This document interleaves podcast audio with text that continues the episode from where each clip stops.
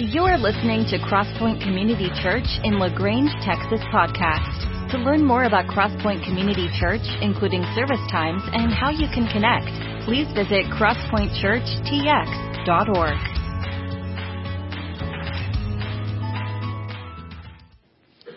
Hope. It's this interesting idea that's kind of like a theory. Like, how do you know you have hope? What is hope? And uh, what, what does that look like? And so this morning we're going to think about that idea of what is hope and how do you know it and how can you know that you have it and um, what is the difference between hope and optimism?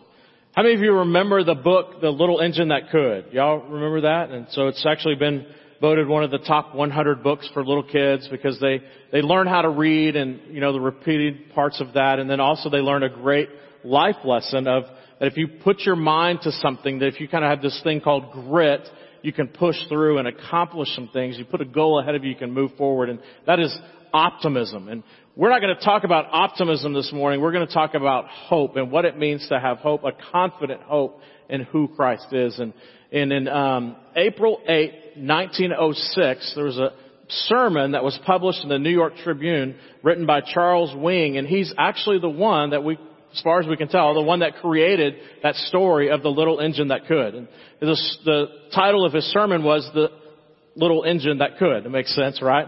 And so that was his thing, and he was talking about hope and all this different thing. And so I wanted, since maybe it's been a little bit, let's watch the video together.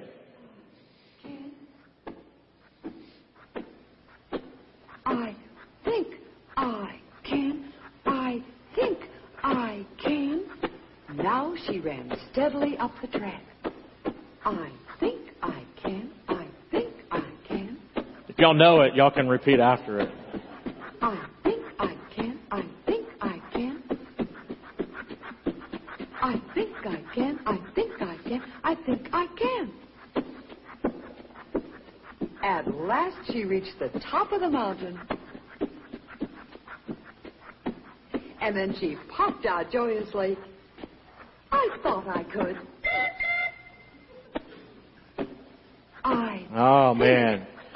It's one of those books that you, as a parent, maybe you read to your kid and they loved it and you're like, after the thousandth time, you were like, let's find a new book, you know? And, uh, cause I think I can, I think I can, I think I can is a wonderful illustration of optimism, but is not a great illustration of what true hope is. Optimism sees some circumstances, sees an opportunity, and actually calculates the risk. And if they think that you can make it, you calculate that risk, then you'll go for it. You determine you can do it and you'll go for it. It's basically the optimism is taking calculated risk. And we want our kids to do that. We want them to see something out there that looks like it's an impossible thing. Calculate what is it going to take to get there? What are the goals going to be and to, to achieve that? But Advent, the coming of Christ is not about God taking a calculated risk. It's not about God being optimistic with us. It's God showing us what hope is.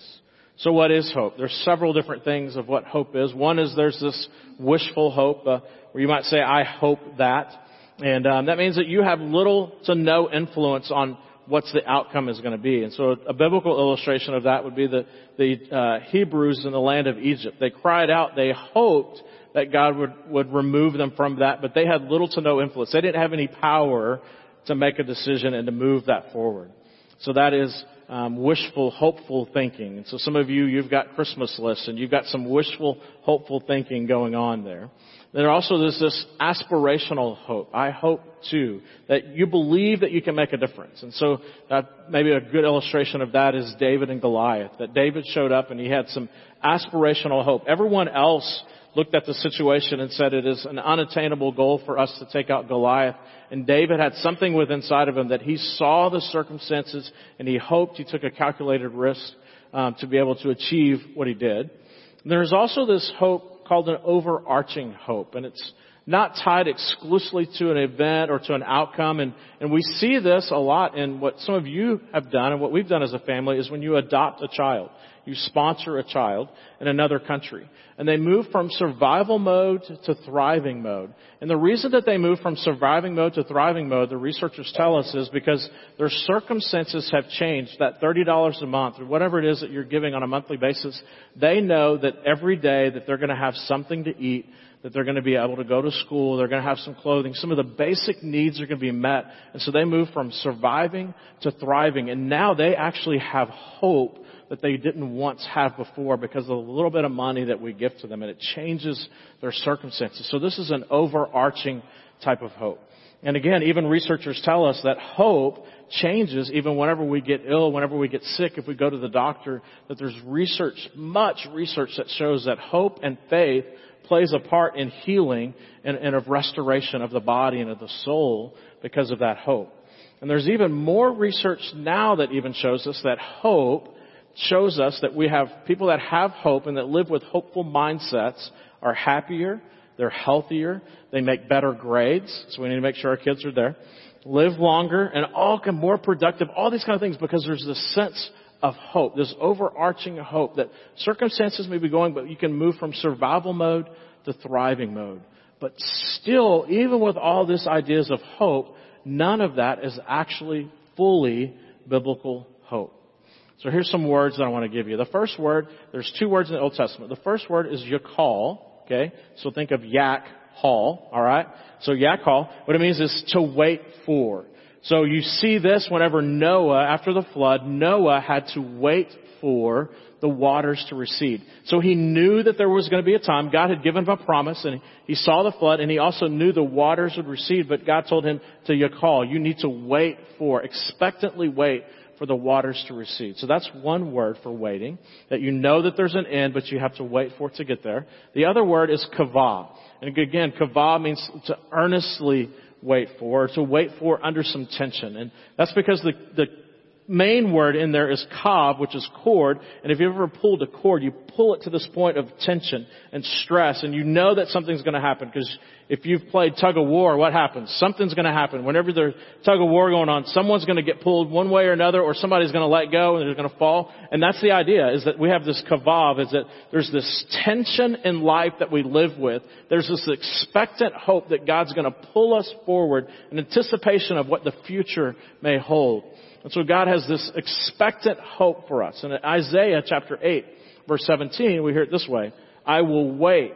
I will expectantly wait because I know that God has made a promise that's going to be fulfilled. I will wait for the Lord who has turned away from the descendants of Jacob. I will put my hope in, and this idea of hope and trust is again because I know that his past character, the things that he's done in the past he's fulfilled, I can place my trust and my hope in him. And in Psalm chapter 130 verses 5 through 8, I am counting on the Lord. This is that word kavah, the tension. I'm waiting expectantly on the Lord. I'm counting on Him. Yes, I can count on Him. I will put my hope in His Word. And His Word is indistinguishable. The Scripture is indistinguishable from God because He has spoken it and made it and His character can be found in it.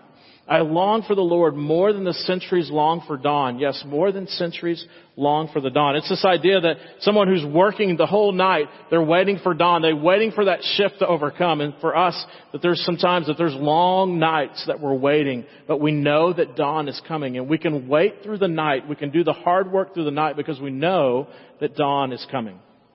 O Israel, hope in the Lord. Yakal, wait in the Lord. For the Lord is, there is unfailing love. His redemption overflowed. He himself will redeem Israel from every kind of sin.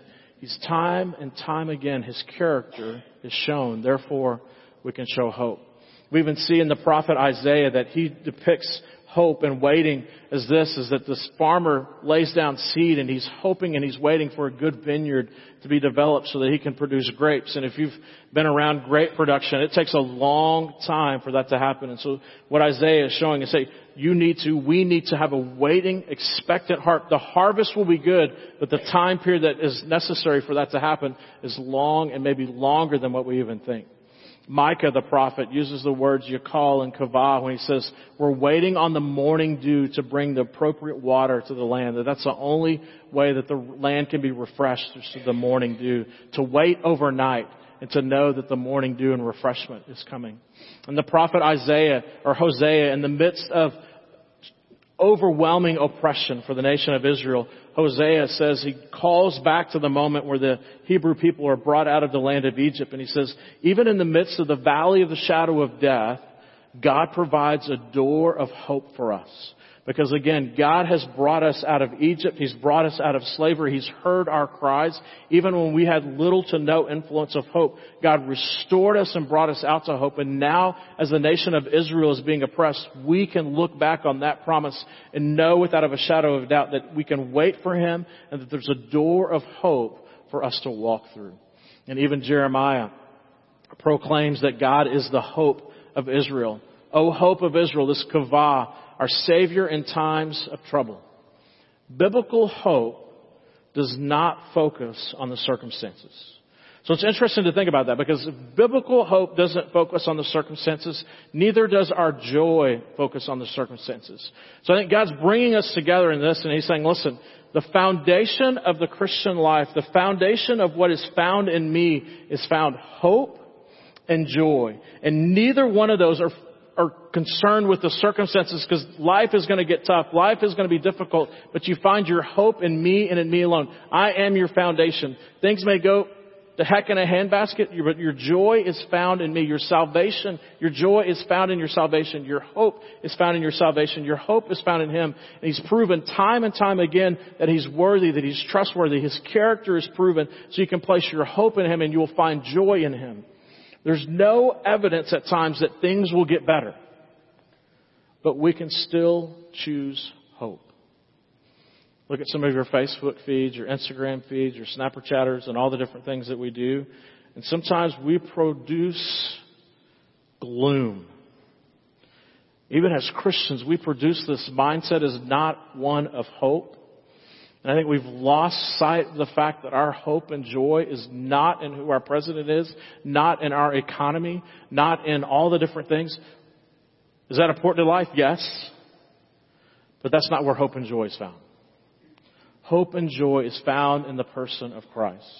And understanding that God's past faithfulness to us motivates our hope for the future. God's path past faithfulness to us produces and motivates a hope for the future. Even Jeremiah proclaims that. He says, God is the hope, the kavah of Israel. Paul tells us that our hope, our living hope, is found in Jesus. In 1 Timothy chapter 1, verse 1, the this letter is from Paul. This is Paul talking. This is a letter from Paul, an apostle of Christ Jesus, appointed by the command of our God and our Savior, Christ Jesus, who gives us hope Again, biblical hope is based on God's past character of what He's done and we can look forward to the future. The reason that we can believe in the resurrection is because it's happened in the past through Jesus. The reason that we can believe in the life that we have, the reason that we can believe a lot of the things that we believe that we can have hope and joy is because of the past that we've seen and experienced through Christ. In Romans chapter 15 verse 13 says this, I pray that God, the source of our hope, will fill you completely. So if our source of hope is our income, it's going to do this. The source of our joy is our job, who knows what's going to happen. The source of our joy is politics, it's going to fade. The source of our hope is Jesus. He's the same yesterday, today, and tomorrow. He's the rock. It doesn't change. So He's the source of our joy, of our hope, and we will fill completely with joy and peace because we trust in Him.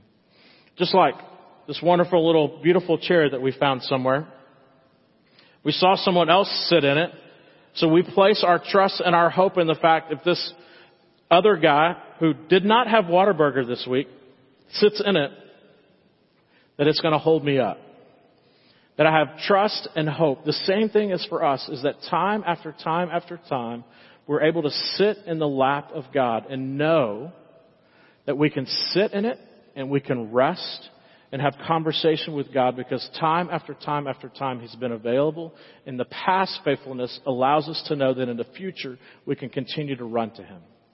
Because the chair of God never fails us. We can always sit and sup and dine at His table. His past shows that our future is there. A biblical hope is a choice to wait for God to bring about the future hope that He has for us. And you know, we have hopes and dreams.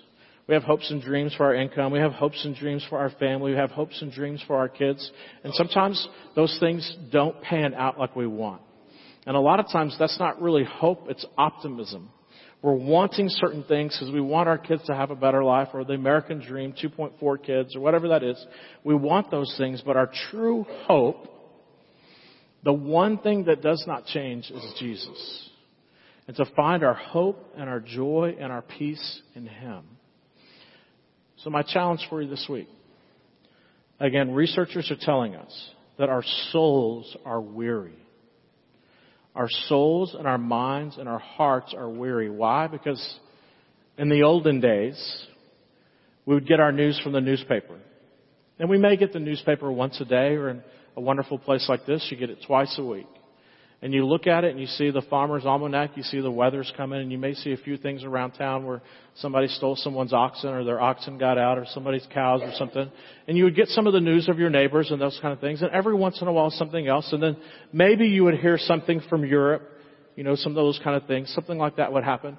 And our souls were concerned with this, our neighborhood here in our life. But now we're inundated with 24-7 information.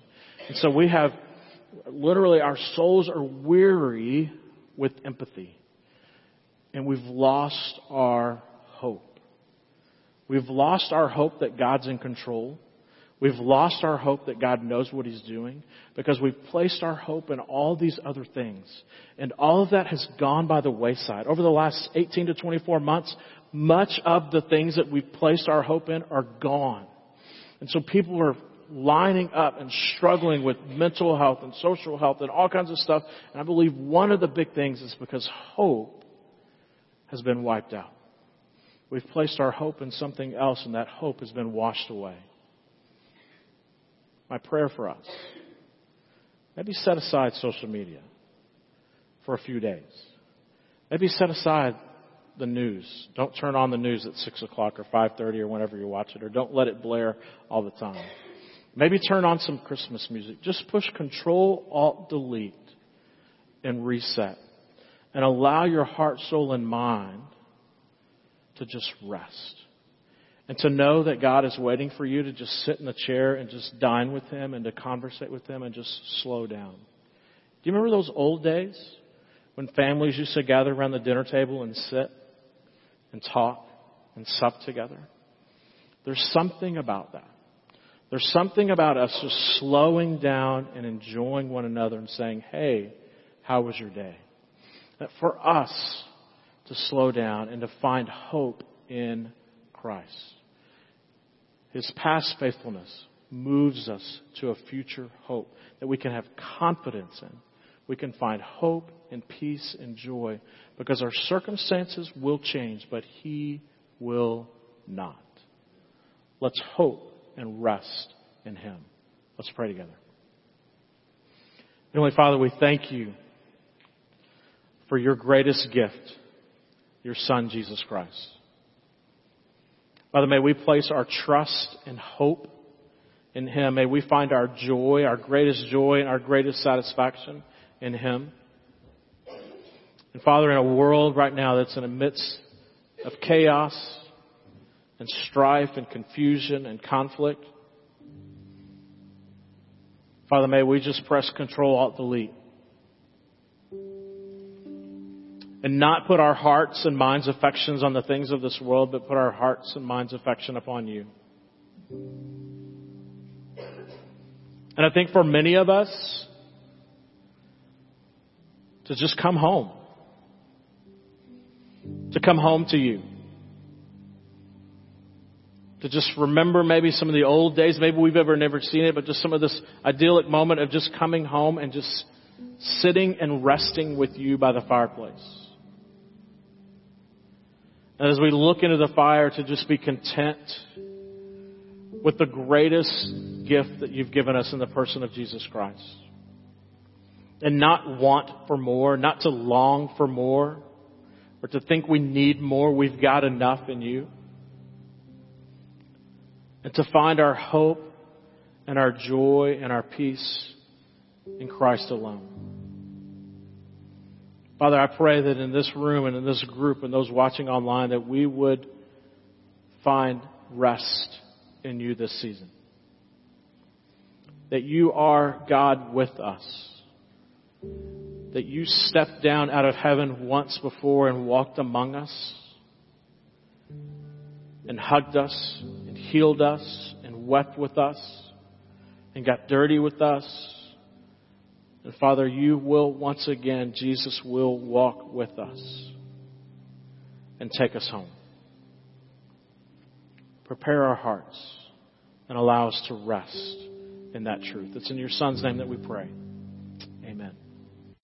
Thank you for joining us for the Crosspoint Community Church podcast. It is our prayer that this message was encouraging to you as you follow Jesus. For more about Crosspoint Community Church, you can find us online at crosspointchurchtx.org. Have a great week.